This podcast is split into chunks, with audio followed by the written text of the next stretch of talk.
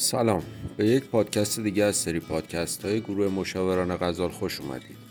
امروز می‌خوایم درباره مذاکره فروش صحبت بکنیم. ممکنه که از خودتون پرسیده باشید که چه مهارت هایی در فروش برای یک فروشنده عالی مورد نیاز هست.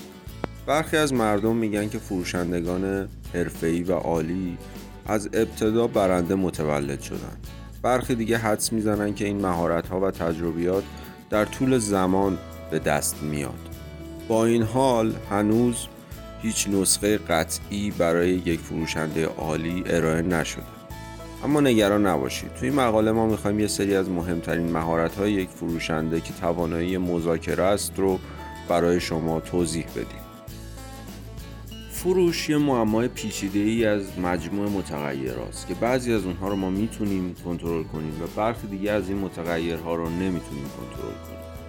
ما برای نهایی کردن هر معامله و هر پیشنهاد فروشی که به مشتری میدیم باید یه سری مهارت برای مذاکره بلد باشیم. قبل از اونم باید بدونیم که اصلا مغز انسان چگونه کار می‌کنه و چگونه انتخاب می‌کنه. چرا برخی از ما گزینه های مختلفی رو انتخاب می‌کنیم برخی دیگه یه سری گزینه های دیگه برای خرید رو انتخاب می‌کنن. اگر همه ما اگر تمام مغزهای آدما متفاوتیم آیا یه چیزی وجود داره یه فرمول مناسبی وجود داره که ما بتونیم به وسیله اون اکثریت نظرها رو به سمت خودمون جلب کنیم؟ در این مقاله ما می‌خوایم روی این مهارت ها تمرکز کنیم و اونها رو برای شما باز کنیم. به طور مثال یکی از این مهارت ها اینه که ما روی خریدار تمرکز کنیم. یکی از اولین و مهمترین مهارت های یک فروشنده حرفه‌ای و عالی اینه که می‌تونه روی خریدار خودش تمرکز کنه. شما ممکنه شنیده باشید خیلی از برندها روی محصولاتشون تمرکز می‌کنن.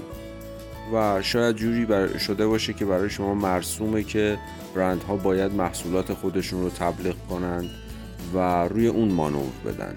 ولی در دنیای کنونی این یک جمله مرسوم ولی غلطه.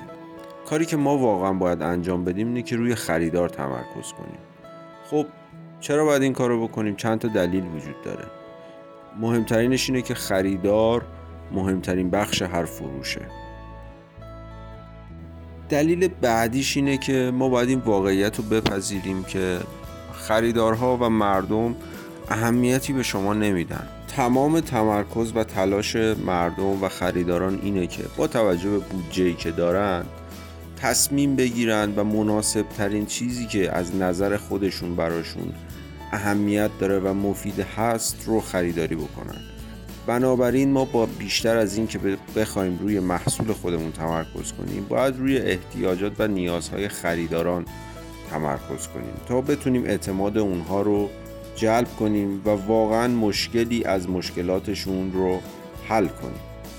سایر مهارت های فروش و مذاکره داخل متن اومده.